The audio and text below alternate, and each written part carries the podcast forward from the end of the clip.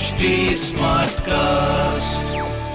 आप सुन रहे हैं एच डी स्मार्ट कास्ट और ये है लाइव हिंदुस्तान प्रोडक्शन क्या आप जानते हैं कि आयुर्वेद की शुरुआत कब हुई? घर में जब किसी को सर्दी जुकाम बुखार या फिर कोई अन्य छोटी मोटी बीमारियाँ होती हैं, तो दादी नानी के नुस्खों जैसे कि घर के मसाले या फिर जड़ी बूटियों को आजमा कर हम ठीक हो जाते हैं।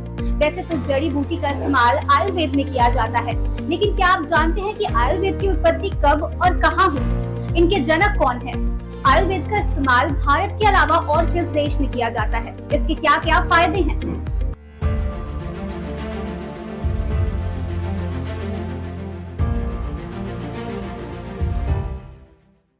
प्राइड ऑफ़ इंडिया के इस एपिसोड में आज हम सबसे पुराने चिकित्सकीय पद्धति आयुर्वेद, यानी आयुर्विज्ञान के बारे में बताएँगे।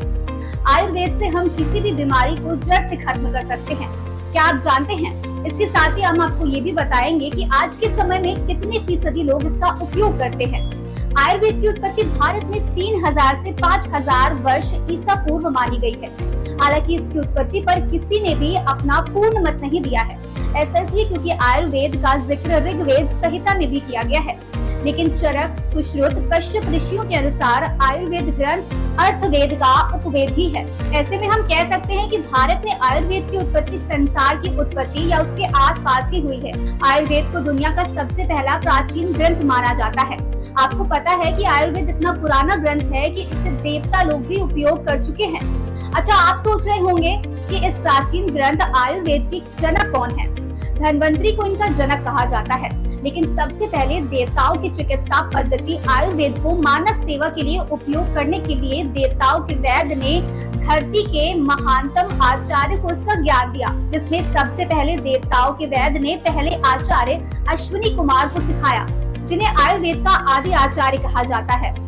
ऐसा कहा जाता है कि अश्विनी कुमार ने दक्ष प्रजापति के धड़ में बकरी का सिर जोड़ने वाली चमत्कारिक क्रिया की। इनके अलावा बहुत से आचार्य थे जिनको इन विद्या का ज्ञान था।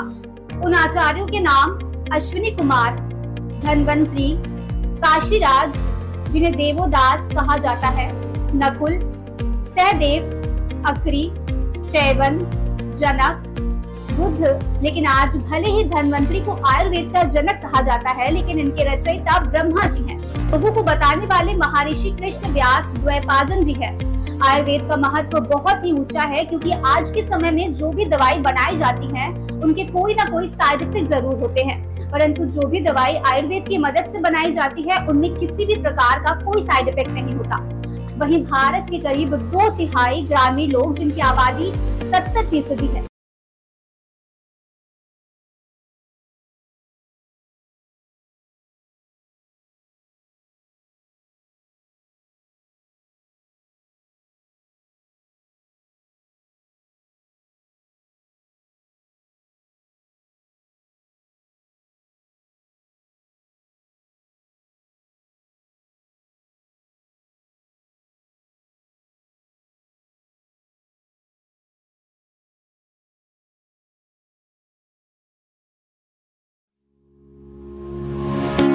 आप सुन रहे थे लाइव हिंदुस्तान की पेशकश प्राइड ऑफ़ इंडिया ऐसे और पॉडकास्ट सुनने के लिए लॉग इन करें www.htsmartcast.com पर।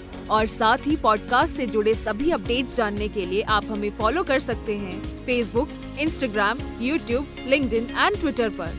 हमारा सोशल हैंडल है एट